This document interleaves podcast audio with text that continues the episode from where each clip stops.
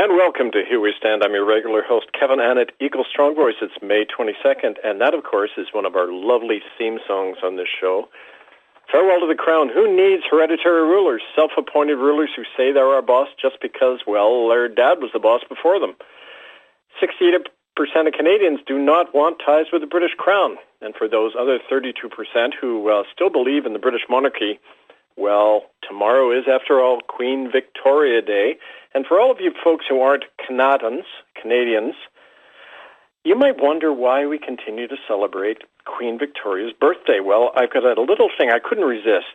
Um, we here in the Republic of Canada do everything we can to use humor to uh, heighten and further the struggle. So let me just share a, a few little tidbits about Queen Victoria.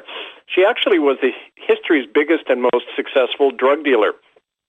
And I can hear you gasps coming from the 32% of you who still believe in the British monarchy in Canada. But uh, yes, that's true, folks. She was one of the least popular British monarchs and actually underwent six assassination attempts by her not so loyal subjects. And she wasn't the nicest person in the world because she actually referred to her little her children as nasty little objects, including to their faces. Well, of course, that wasn't her worst crime, despite how all those love deprived screwed up kids of hers went on to sire the crowned heads of Europe who launched the war that didn't end any war against each other in 1914. That's the behavior of abused children. But anyway, getting back to Queen Victoria, her real claim to historical infamy was opium, and especially the Chinese opium trade. Because incredibly, in the mid 1800s, British sponsored Chinese opium trade accounted for about a third of all of the money rolling into the coffers of the British Empire. And so to keep that largesse flowing in, Queen Vicky launched two wars against those uppity Chinese people who had the temerity to try to curtail their own opium addiction that was killing off their people. Well, at one point, just like on the west coast of Canada, a big chunk of the Royal Navy showed up and started shelling the coastal villages of those uppity Chinese.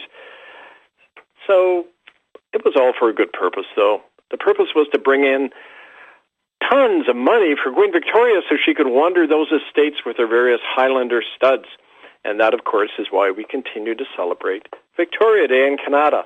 Well, not anymore, of course. We renamed the day, and we're actually doing flag raisings around Canada today, as we will on July 1st, so-called Canada Day, to reclaim the day. And especially in the face of the mounting war hysteria by a few other people who think they're God and have the right to tell everybody else what to do. So, uh, speaking of monarchs, in the, in the same vein, we're talking about religious monarchs, and we have a very important announcement coming out tomorrow about the Pope, Pope Francis, aka Pope Francis. His real name is Jorge Mario Bergoglio from Argentina, and he says he's coming to Canada July 24th to 30th to issue an apology for 60,000 or more dead children. Of course, he's not going to admit to that, but that's the reference he made to the Indian residential schools, so called. And he's going to be met with a very interesting reception because nine nations, indigenous nations, and their elders announced, and this is coming out tomorrow, they announced that they're going to not let him on their territories, and if he happens to show up, he will be arrested by them. Using the arrest warrant that was published as part of the court verdict of January 15th, where Jorge Bergoglio and a whole bunch of other people were found guilty of medical genocide in cahoots with Big Pharma. Bergoglio authorized the use of children from Catholic schools and orphanages in these murderous drug testing experiments by Pfizer and the other gangs that are working with the Chinese and other criminal bodies. And so he's under international law can be arrested at any point. Well, the indigenous elders are acting on that. And uh, you can listen to it actually tomorrow. There'll be a media release coming out. Go to republicofcanada.org under breaking news by, say, mid morning Eastern Time or, say, noon. And there's something else that's coming with that, that, too. They not only said that he will face arrest, he's banished from their territories, he'll face arrest, but they've also said they're going to claim and occupy Catholic churches, offices, and property and lands that were stolen from them as reparations for genocide. And the Chilcotin National Congress in the interior part of BC, British Columbia, eh, have announced that they are going to start that whole campaign along with other people who are affiliated with our republic. The Chilcotin National Congress actually signed a treaty with our Republic of Canada, a mutual defense and support treaty. So these folks are acting on their belief. They're survivors of genocide. And along with that, the other good part of the announcement is that there's a Stop the Pope coalition forming across Canada. It's uh, going to start next week. It's going to use June and July to train people in workshops uh, and schools to teach people the facts of genocide. Then we're going to start during early to mid July, we're going to start doing church occupations and protests, civil disobedience actions to say to Bergoglio, look, here's our power. You're going to face arrest if you show up. Now, that coalition um, is, it's no accident that Bergoglio is coming to Canada when he is, because the only place in the West he's coming is Edmonton. And if you draw a line west of that, you hit the Highway of Tears where so many Native people go missing because China is killing them off to grab their resources, liquid natural gas, water, hydro, etc. Well, Bergoglio's apology charade is really just camouflage for genocide by his business partners in Beijing, who are being under, underwritten by the Vatican Bank.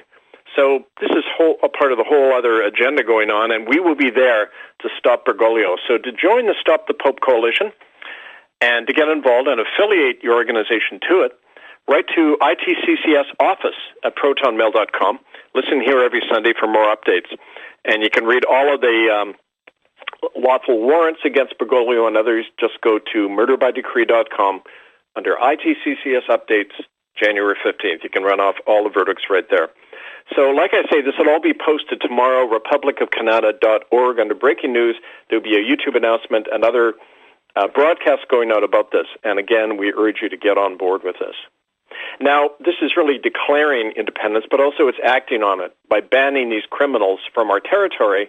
It's a standing policy of the Republic that the Catholic, Anglican, and United Churches are not allowed to operate on our territories. Their property is forfeited, like it is under international law. Proven criminal bodies can, can have their property and assets forfeited by we the people.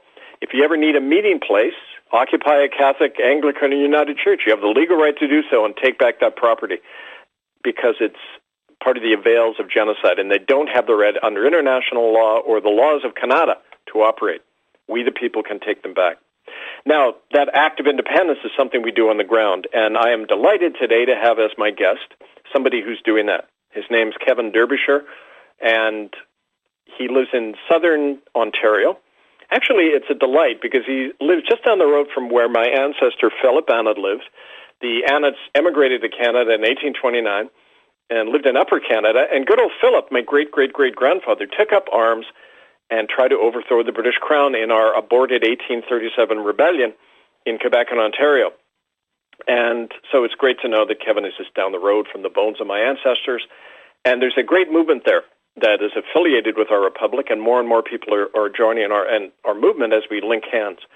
And Kevin Derbyshire is with me today. He was recently arrested, uh, back in February at least, at the trucker convoy bridge at Windsor, Ontario. And he's going to tell us about what happened to himself and why he's joined the Republic and all other good stuff. So here is my guest, Kevin Derbyshire. Hi, Kev. How are you? Hi, not too bad, Kevin. How are you? Can you hear me all right? I can hear you good, brother. And uh, you know, I had I had a lot of uh, to say in that announcement. Oops, sorry, feedback. Um, I had a lot to announce there, but let's jump right in. Why don't you say a little bit about what happened in February when you were arrested? Why did it happen? And tell us some about your background, who you are, and why you're with the Republic. Okay, well, yeah, like you said, my name's Kevin Derbyshire, and I uh, I'm 41, and I have two kids and a wife, and um, I had some pretty good jobs up until this uh, pandemic happened, and uh, I, I just uh, you know I got it in my mind that I'm not going to let these tyrant criminals uh, take over our country and hijack our courts uh, like they have, and. Uh, so I went up to Ottawa the very first weekend that the trucker convoy went up there, and um, I couldn't make it back up for the next couple of weeks.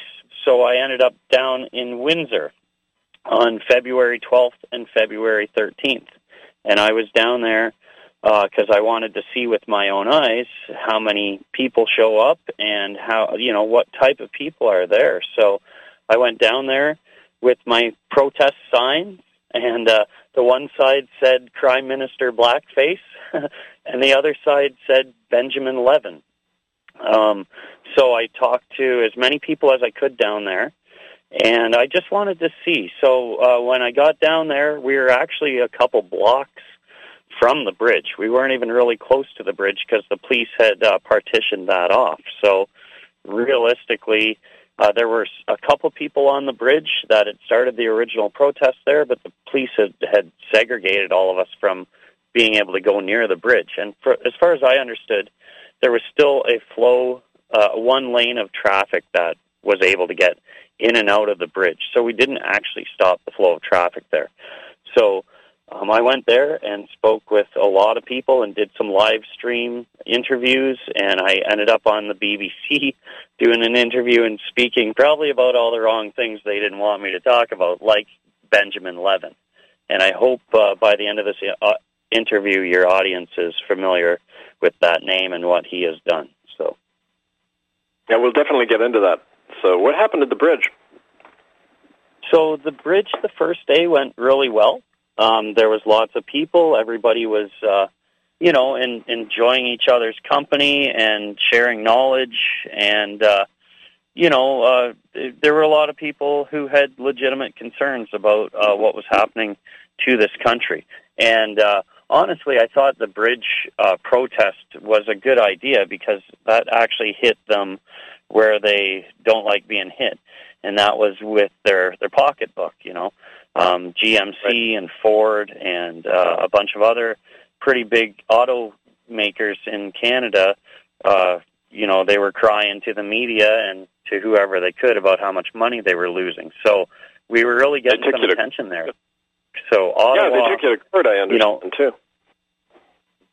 Yeah, yeah, and so Ottawa didn't quite do that. You know, we got their attention, but in a different way. So um, the second day, which was February 13th, it was a Sunday. Uh, I went back down there because I thought, well, I wonder how many people are going to be, you know, holding the line after, uh, you know, after the police pushed back a little bit on uh, on the day before, on the 12th. So um, it was around 1 p.m. when basically the the goon squad showed up, and I have a lot of pictures of them too. Um, there was um, not tank units, but these big truck units with their satellite dish on the top, and uh, there were military police or police in military um, regalia or military, you know, uniforms, and there was uh, police officers from all over Ontario. Um, all the front line uh, officers that were lining up across the road um, had weapons. So um, there was police dogs that were muzzled, and uh, like I said, I have pictures of this. And we didn't uh, like the feeling I got was that they were just going to kind of push us back and tell us to to get lost. But um, they did a a police um, measure called kettling, where they kettled. Um, there was probably at least eighty of us that they kettled, and there was 47 of us that got charged.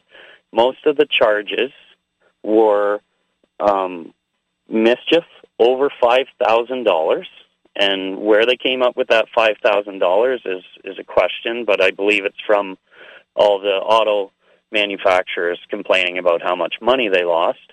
And then the other thing that most of us got charged with was disobeying a court order which uh, a couple days before all these protests happened, there was a emergency injunction in the Windsor Court in uh, right. the Supreme Court of Ontario that said we weren't allowed to occupy anywhere around any border crossings there, especially the Ambassador Bridge.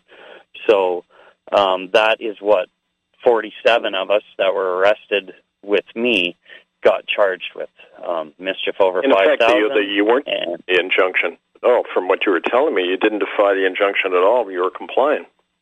Right. So um, within, like, so after you know, I got back and kind of calmed down. I, I downloaded the injunction, and in section eight of the injunction, it says This court orders that the respondent and other persons remain at liberty to engage in a peaceful, lawful, and safe protest that does not impede or block access to the Ambassador Bridge or approaching roadways. For greater certainty to the term of this order and any applicable law uh, must be complied with. Okay. So, right there, it says we can still go and have peaceful, lawful, and safe protest. You know, so um, and what it, I think what I think I what happened was. Yeah. No, go ahead. I understand that. Yeah, when the when the police confronted you, they actually grabbed your sign that had the name uh, Benjamin Levin on it, ripped it up, arrested you, even though you weren't in contempt of the injunction, and held you for 14 hours in jail without bringing in any charges. Is that is that, that accurate? Is correct. Yes, yes. So, and also would not let me speak to a lawyer for at least 13 hours. So, yeah, just the destruction of those signs kind of says a lot too. I think. Well, then tell us right now a little bit about who Benjamin Levin is and why you had his name on your sign.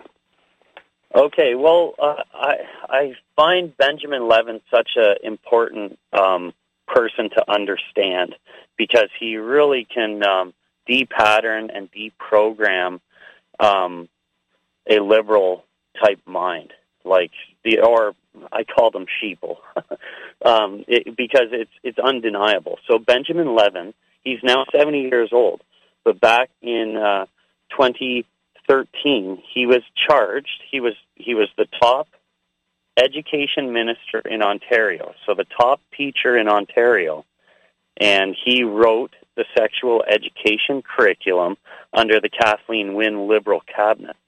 So he was charged with one count of possession of child pornography, one count of production of child pornography, and one count of counseling sexual assault. Apparently, there was seven charges, but these were the three charges that he pled guilty to. So he created a profile. This is where his downfall started happening. And he cro- created a profile on a website called M. And he his profile said that he was a couple, both in the late 50s with three grown daughters. He frequented the incest chat room and claimed to have um, abused his own daughters and other children as long uh, as young as 12 years old. Um, oh as I said, he was a Kathleen Wynne Liberal cabinet top teacher in Ontario. You can't get any higher. He was the Minister of Education. So around 2009, he claims that he was directly responsible for the sexual education curriculum in Ontario. So students as young as six years old were learning about consent and other types of, you know, um, sexual situation. Right. So, so um, his curriculum had been embedded within the 2010 uh, sexual education curriculum, which actually didn't get taught. But around 2015, it was still there was there was parts of that in the 2015 uh, sexual education curriculum, and it's still being taught to this day. So there's stuff that he wrote or at least approved for sure that are being taught in there. So um, I want everybody to know, though, that there is an option to opt out of that for your children. So that's important. Well, all the more reason to homeschool your kids if that sickness is being taught officially. If you can get your children out of the public education system, do it for sure. Yep. Yeah. So he uh, he was charged. He got uh, sentenced in 2018. He got sentenced to three years. He served two and a half months in prison, and he was out. Right. So that's that's the kind of court system that we're dealing with. Um, you know, now, it's I'm, interesting I'm you mentioned disgusted. This guy because it's not uncommon to have people at that level. As a matter of fact, you know, the Queen's own constitutional advisor, um, it was was a member of this thing called PI in England, Pedophile Information Okay. and Exchange. This guy, uh, Judge Fulford, advocated publicly removing all age of consent. So, in other words, you can have sex with a two-year-old and it'll be legal. Okay, they're at the Oh. highest level of power. These sickos, right? And That's um, how they I, I, that's how they get there. Yeah. Right. Now, Benjamin Levin, the whole thing about the court system. Um, you were uh, one of the judges in your case was a guy called Ronald Marion, and um, he has the same background to Benjamin Levin. He was a former school trustee. He was head of all school trustees for Ontario, the Niagara region, and also for the whole province. And he's tied very closely to Kathleen Wynne, as is Justin Trudeau. There's this infamous picture of, of Trudeau sitting with the Premier Kathleen Wynne and Benjamin Levin. All together, all buddies sitting there, right? Yeah, I've seen it. It's it, it makes you wonder how uh, how these people get into power. But if you if you know and understand the backgrounds of these uh, elites and how they're all connected. Um, it turns out actually that Benjamin Levin also went to Harvard. Oh yeah. So that's yep. you know so did uh, Ted Kaczynski, right? And um, oh, of course, there's a couple other things I wanted to touch on too that just kind of yeah. came out here as well, Kevin, if you don't mind. Go ahead. Okay, so just recently, um, May 10th, in Toronto, the RCMP's Toronto North Transnational Organized Crime Unit and York Regional Police Officer Constable Yasif Israel Main Monter. He was charged with four counts of trafficking in persons, forgery, animal cruelty, three counts of possession of a prohibited device. This just happened. So the, he was in one of the Toronto uh, RCMP elite um, units. You know, these guys aren't messing right. around, and, and he just got charged. So I'm, I'll be following that case closely. And another point I wanted to, not to smear these people because you're innocent until proven guilty, but um, they're they're kind of factual at this point and public knowledge. So the other one, back in April 10th of 2017, a Toronto police officer named Michael Alistair Thompson overdosed on fentanyl, and he was a member of the Toronto Drug Squad. So um, I'm not saying all police are bad, and I'm not saying uh, you know it's all corrupt, but there's elements within all our you know all, all our um, official uh, government that you know they're they're corrupt and they are criminal. So I think right. we really have to pay attention to these cases and hold hold their supervisors and other people who you know they're under their supervisory. Um, we we have to hold these people accountable, and we really need a citizens um, oversight, or just like we're leading, like you are leading the way on a, a new republic that's led by citizenship. Because we also know about Robert Pickton, who is out in right. British. Columbia, who has a lot of ties to the Vancouver police. And his oh yeah. Sister, well, that, Linda, here's the thing. If I could jump in, because we're going to take a break in a few minutes to kind of, you know, often we when we're bringing out a lot of heavy stuff, we we just take a few minutes break listening to something else. But I won't do that in a, in four minutes. But um, one thing you mentioned about bad elements. Now, you see, the, for me, the question isn't why are there individual sickos. The question is why they're protected. It's the system that's the problem, not just individuals. You know, with the residential school genocide, it wasn't bad priests. It was a policy saying you protect the murderers. So this is coming from the very top. And that's why the whole system's got to be replaced. And I want to talk to you about that in the second half of the show about your experience now in the court system, what you're facing, and what some alternatives could be within a new republic, a common law court system? How do the people not simply hold people accountable, but get rid of that system altogether so there won't be need of accountability because the people will control it? And and I wanted to get into that um, a little bit. If you don't mind, Kevin, we're going to just take a short break. Listen to something. It's only a five minute clip, but I thought it was really relevant uh, with all the war hysteria going on. This is a beautiful um, speech that a guy called Eugene Debs gave in 1918 uh, when he was on trial for telling soldiers not to fight in that war.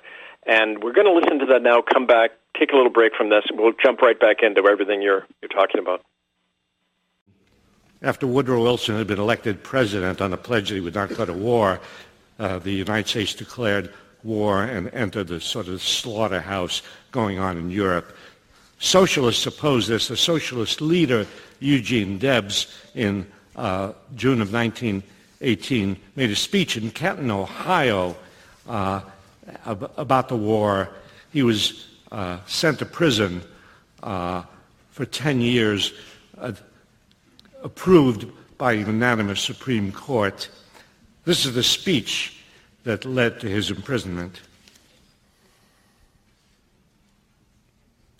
Sam Johnson declared that patriotism is the last refuge of the scoundrel. He must have had the Wall Street gentry in mind, or at least their prototypes, for in every age it has been the tyrant, the oppressor, and the exploiter who has wrapped himself in the cloak of patriotism or religion or both to deceive and overawe the people.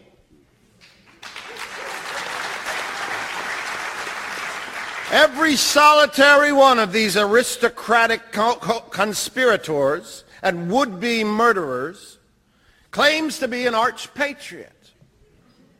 Every one of them insists that the war is being waged to make the world safe for democracy.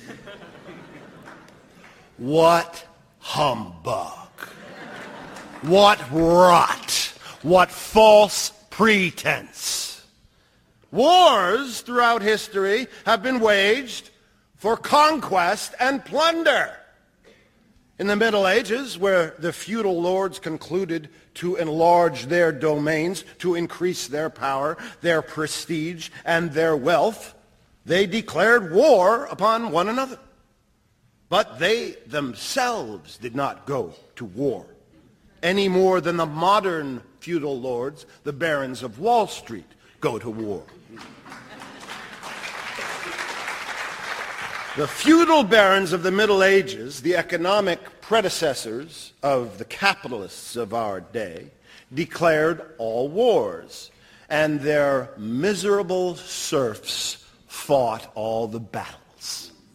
The poor, ignorant serfs had been taught to revere their masters, to believe that when their masters declared war upon one another, it was their patriotic duty to fall upon one another and to cut one another's throats for the profit and the glory of the lords and barons who held them in contempt. And that is war in a nutshell. The master class has always declared the wars. The subject class has always fought the battles. The master class had everything to gain and nothing to lose, while the subject class has had nothing to gain and everything to lose, especially their lives.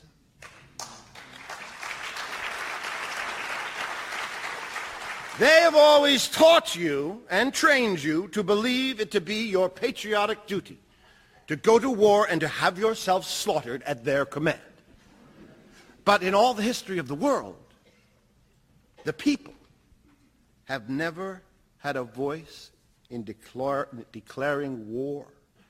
And strange as it certainly appears, no war by any nation in any age has ever been declared by the people. The working class who fight all the battles, the working class who make the supreme sacrifices, the working class who freely shed their blood and furnish the corpses, have never yet had a voice in either declaring war or making peace. It is the ruling class that invariably does both. They alone declare war and they alone make peace. Yours not to reason why, yours just to do or die. That is their motto, and we object on the part of the awakening workers of this nation. If war is right, let it be declared by the people.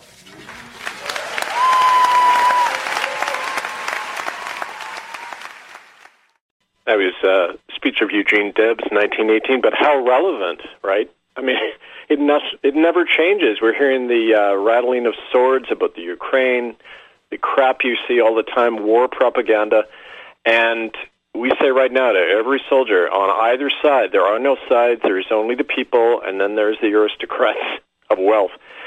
And so anyway, it's relevant, Kev, to everything we're talking about because the same system says you don't have the right to protest. We're going to make up the laws. We're going to jail you whenever we like, you know, etc. So I, I, I think we all have to keep in mind that this is everything we're talking about today is part of this bigger struggle.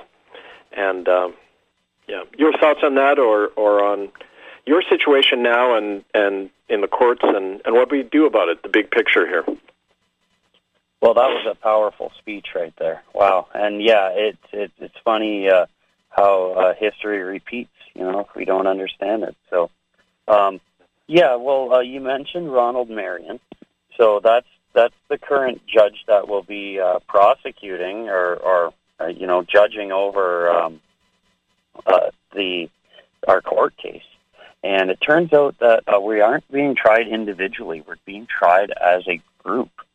And I, I mean, I'm not super familiar with uh, Canadian, you know, court, but um, that seems pretty strange to me. So, uh, Chief Justice Geoffrey B. Morawetz is the one who um, originally signed off on the uh, Ontario Support, uh, Superior Court of Justice injunction for Windsor. So um, I think you were saying that this this judge um, Ronald Marion makes like three to four times the amount of most judges in Ontario. So that kind of tells you something. Average right salary there. for an Ontario judge ninety five thousand six hundred. He makes three hundred and sixteen thousand five hundred, which is nearly four times the amount of a judge. And he's only been on the bench since 2013. So what gives here? I mean, obviously he has an inside track, and he's he's getting paid off by somebody. Yeah. So so yeah, it's like uh, sleeping in the devil's cradle, you know. So um, Right. so yeah, basically. Well, another interesting thing about there. him, he was born, he was born in Cornwall, Ontario, and grew up there. Got his education there. Now, Cornwall, Ontario is one of the hot spots of child trafficking, children going missing, cross-border human trafficking. I think it's a coincidence he was. That's where he he grew up. Anyway, carry on. Yeah, well, it's it, it's scary to to see, you know. And I I, I referenced uh, that that RCMP officer that just got charged with trafficking, you know. So Right. I think, um, well, here's what I fr- say to my friends sometimes: It's like if you if, if you and I ever thought about taking a, sh- a boatload of uh, illicit drugs anywhere out of this country, we'd probably be arrested before we hung up the phone or you know said goodbye to each other. But you know, Paul Martin, um, the former Canadian Prime Minister, has one of the, b- the biggest shipping, importing, exporting companies in the world. Right? Definitely, I'm glad you Canada, mentioned it. number one. I'm glad you mentioned him. He was one of the people, you know, the Piggy's Palace, the disappearance of women on the West Coast, Native women. They they hung it all on on Willie Pickton, and his brother's Dave. Um, Paul Martin. This is from um, a, a CSIS operative who spoke with me, and um, he infiltrated Piggy's Palace. He saw Paul Martin there, uh, and Larry Campbell, Canadian senator appointed by Paul Martin. Both of them were present, not at the, at the house the Picktons ran, but at a killing zone. Uh, it was in a Coquitlam mansion, and a lot of these high-class guys would show up, including Paul Martin. Women would die, and then the Picktons disposed of the bodies. So these guys keep turning up like dirty pennies all the time. Wow. Yeah, that's and you know it, it makes sense, right? You don't get in the club unless you're compromised. So, um, so Yep. touching on Robert Pickton, he has a sister named Linda Wright. So she was delegated to the Star Chamber Authority of the Canadian Privy Council.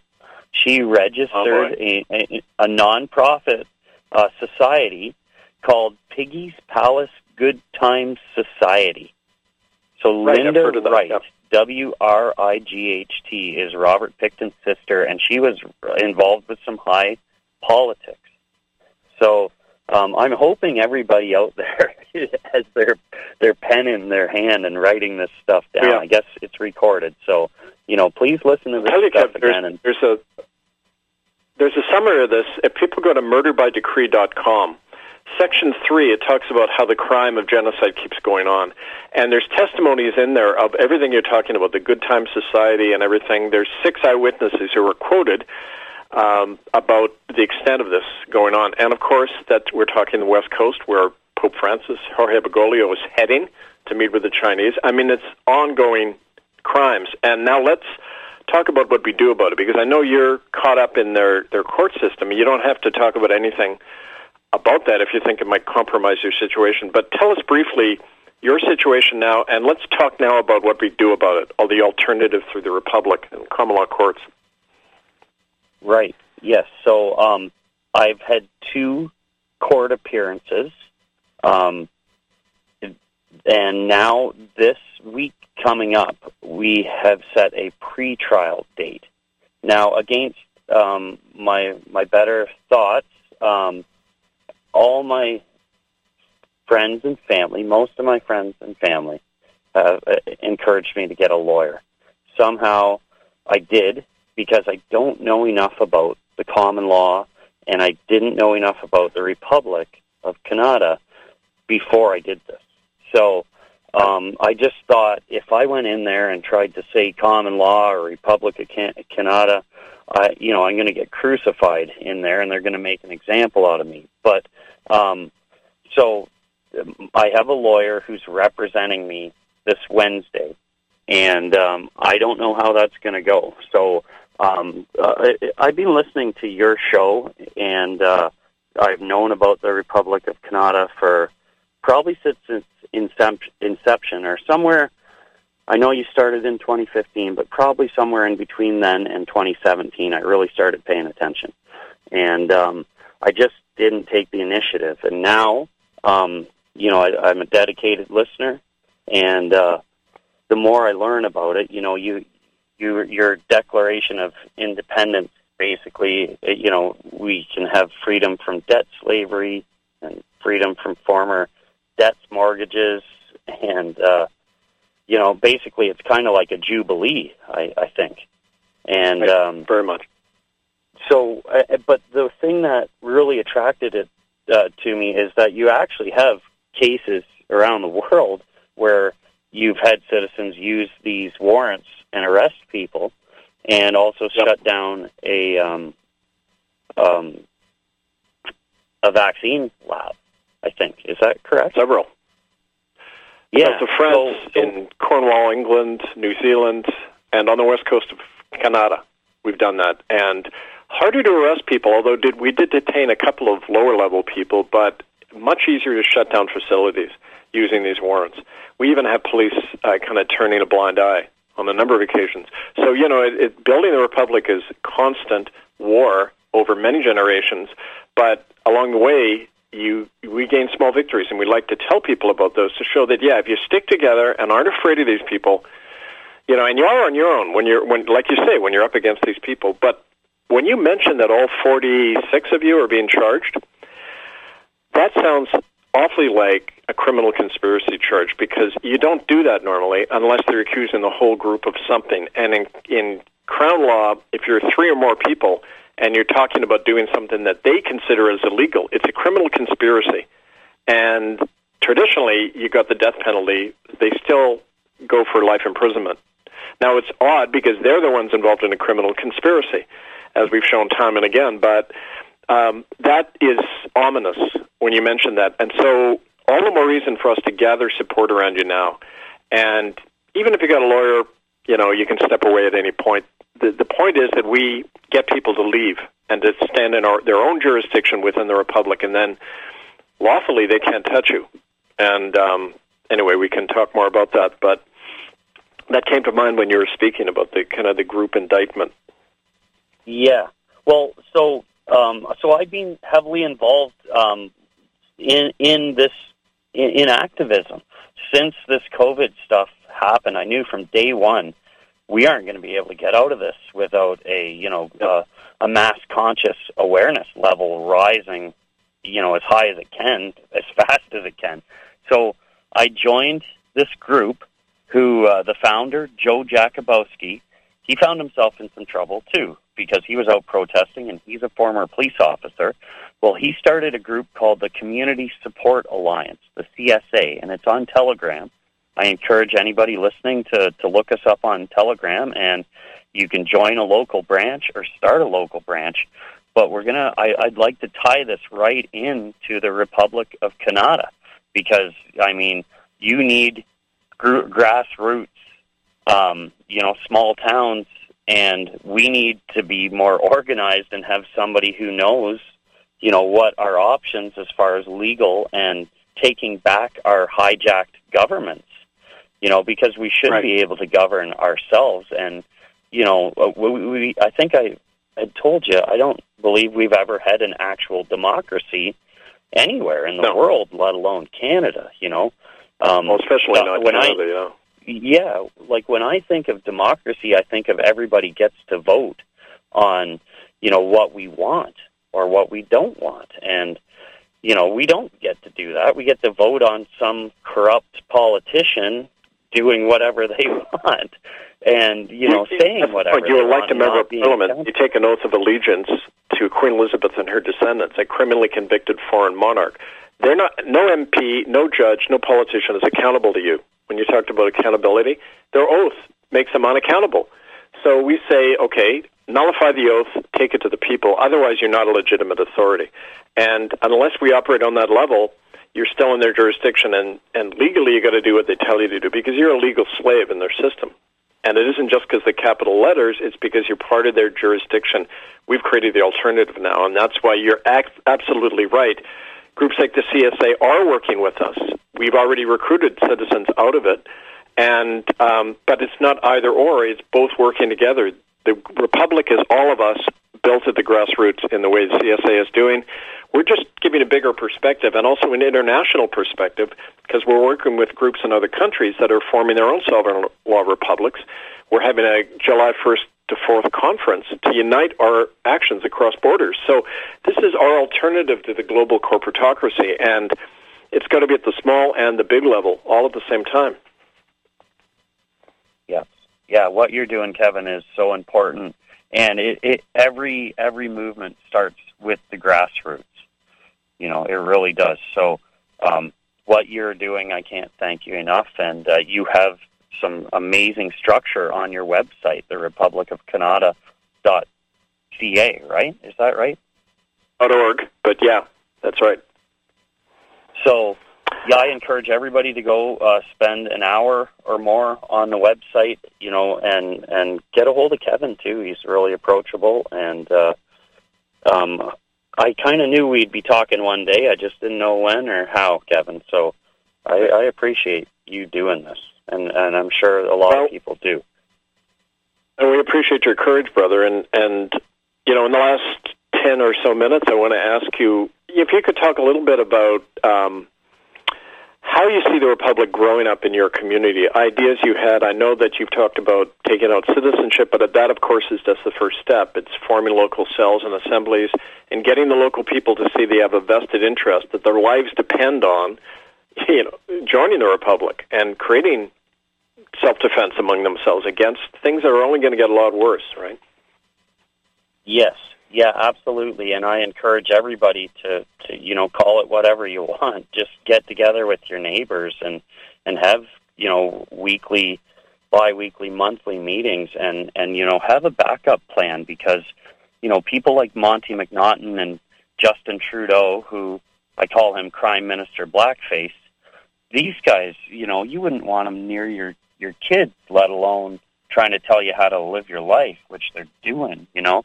And uh, so, what I personally have been uh, talking to some of my CSA members about um, is is taking over or running for the local council. And um, I, I think you know the town I'm in uh, doesn't have much over 400 people in it, so this could be a really good opportunity for us to apply, you know, these republic um, ideologies here, because um, it's a small enough town where most everybody knows each other, and uh, the counselors uh, they seem to be totally against uh, human rights and the Bill of Rights and our Constitution, and uh, it, you know the Constitution isn't uh, pro. Um, rights anyways it seems contradictory but it's not really it, you know um it it gives the crown and the um, the the crooked politicians a lot of power, which they don't deserve. And so there's going to be three Yeah. or four of us from our local groups running for town council, and we're hoping to to put the power back into the people.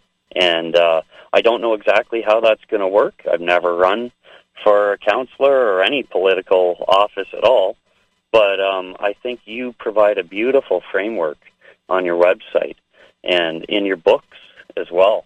And uh, you know, like I, I would like to see this idea grow, and eventually we can hijack back the system that has been hijacked from us. Because there's there's a lot of people who feel the same way that you and I do, and uh, it's really hard to find an avenue or support to, to to be able to figure out you know what the first step is. And you you've provided the the first step and you know almost the last step too. Like we but there's still a lot of growth and a lot of figuring stuff out. And there's there's Right, a and- lot of good resources within everybody's community that you know you Right. don't even know about unless you go and and talk to your neighbor or you know talk to your friends and have these meetings and you know get back to to the 1800s when you know we were all building society Yep. together you know Well, you know, you've described exactly what our strategy is, and this is out of common sense and long experience. You know, we we've hit so many dead ends trying to work in the system, and and what we find is that when people can see something in their community that works, then they'll get on board. But people wait to see if there's an alternative, right? And we're not talking at the level of words anymore. We're setting up these alternatives, like CSA does. You know, food uh, sharing systems, homeschooling, keeping tax money in the community, which is a big thing. We get people to pass motions once they form the Republic Assembly or even cell groups. Pass a motion keeping your federal tax money in the community because you're being robbed. Your federal tax money goes to pay offshore banks, doesn't do anything to help the people. And a criminally convicted regime like Canada doesn't have the right to levy taxes under international law. You're breaking international law when you pay money to the federal government because they're a convicted genocidal regime. So this is we're armed. The law is on our side, and and morality and the numbers are all on our side. But people have got to break out of this kind of dependency thinking, and the tendency for people to fight each other. Because I see this in the movement Kev, that uh, people form an assembly and then they start falling out immediately. And it isn't just ego; it's it's fear and it's lack of experience. But every time that happens, there's a few left over who have learned. They become veterans and they carry it on. And and I'm I'm just really uh, enthused to hear you say all this because it's people like you who are the local leaders who build a republic on the ground. Yep.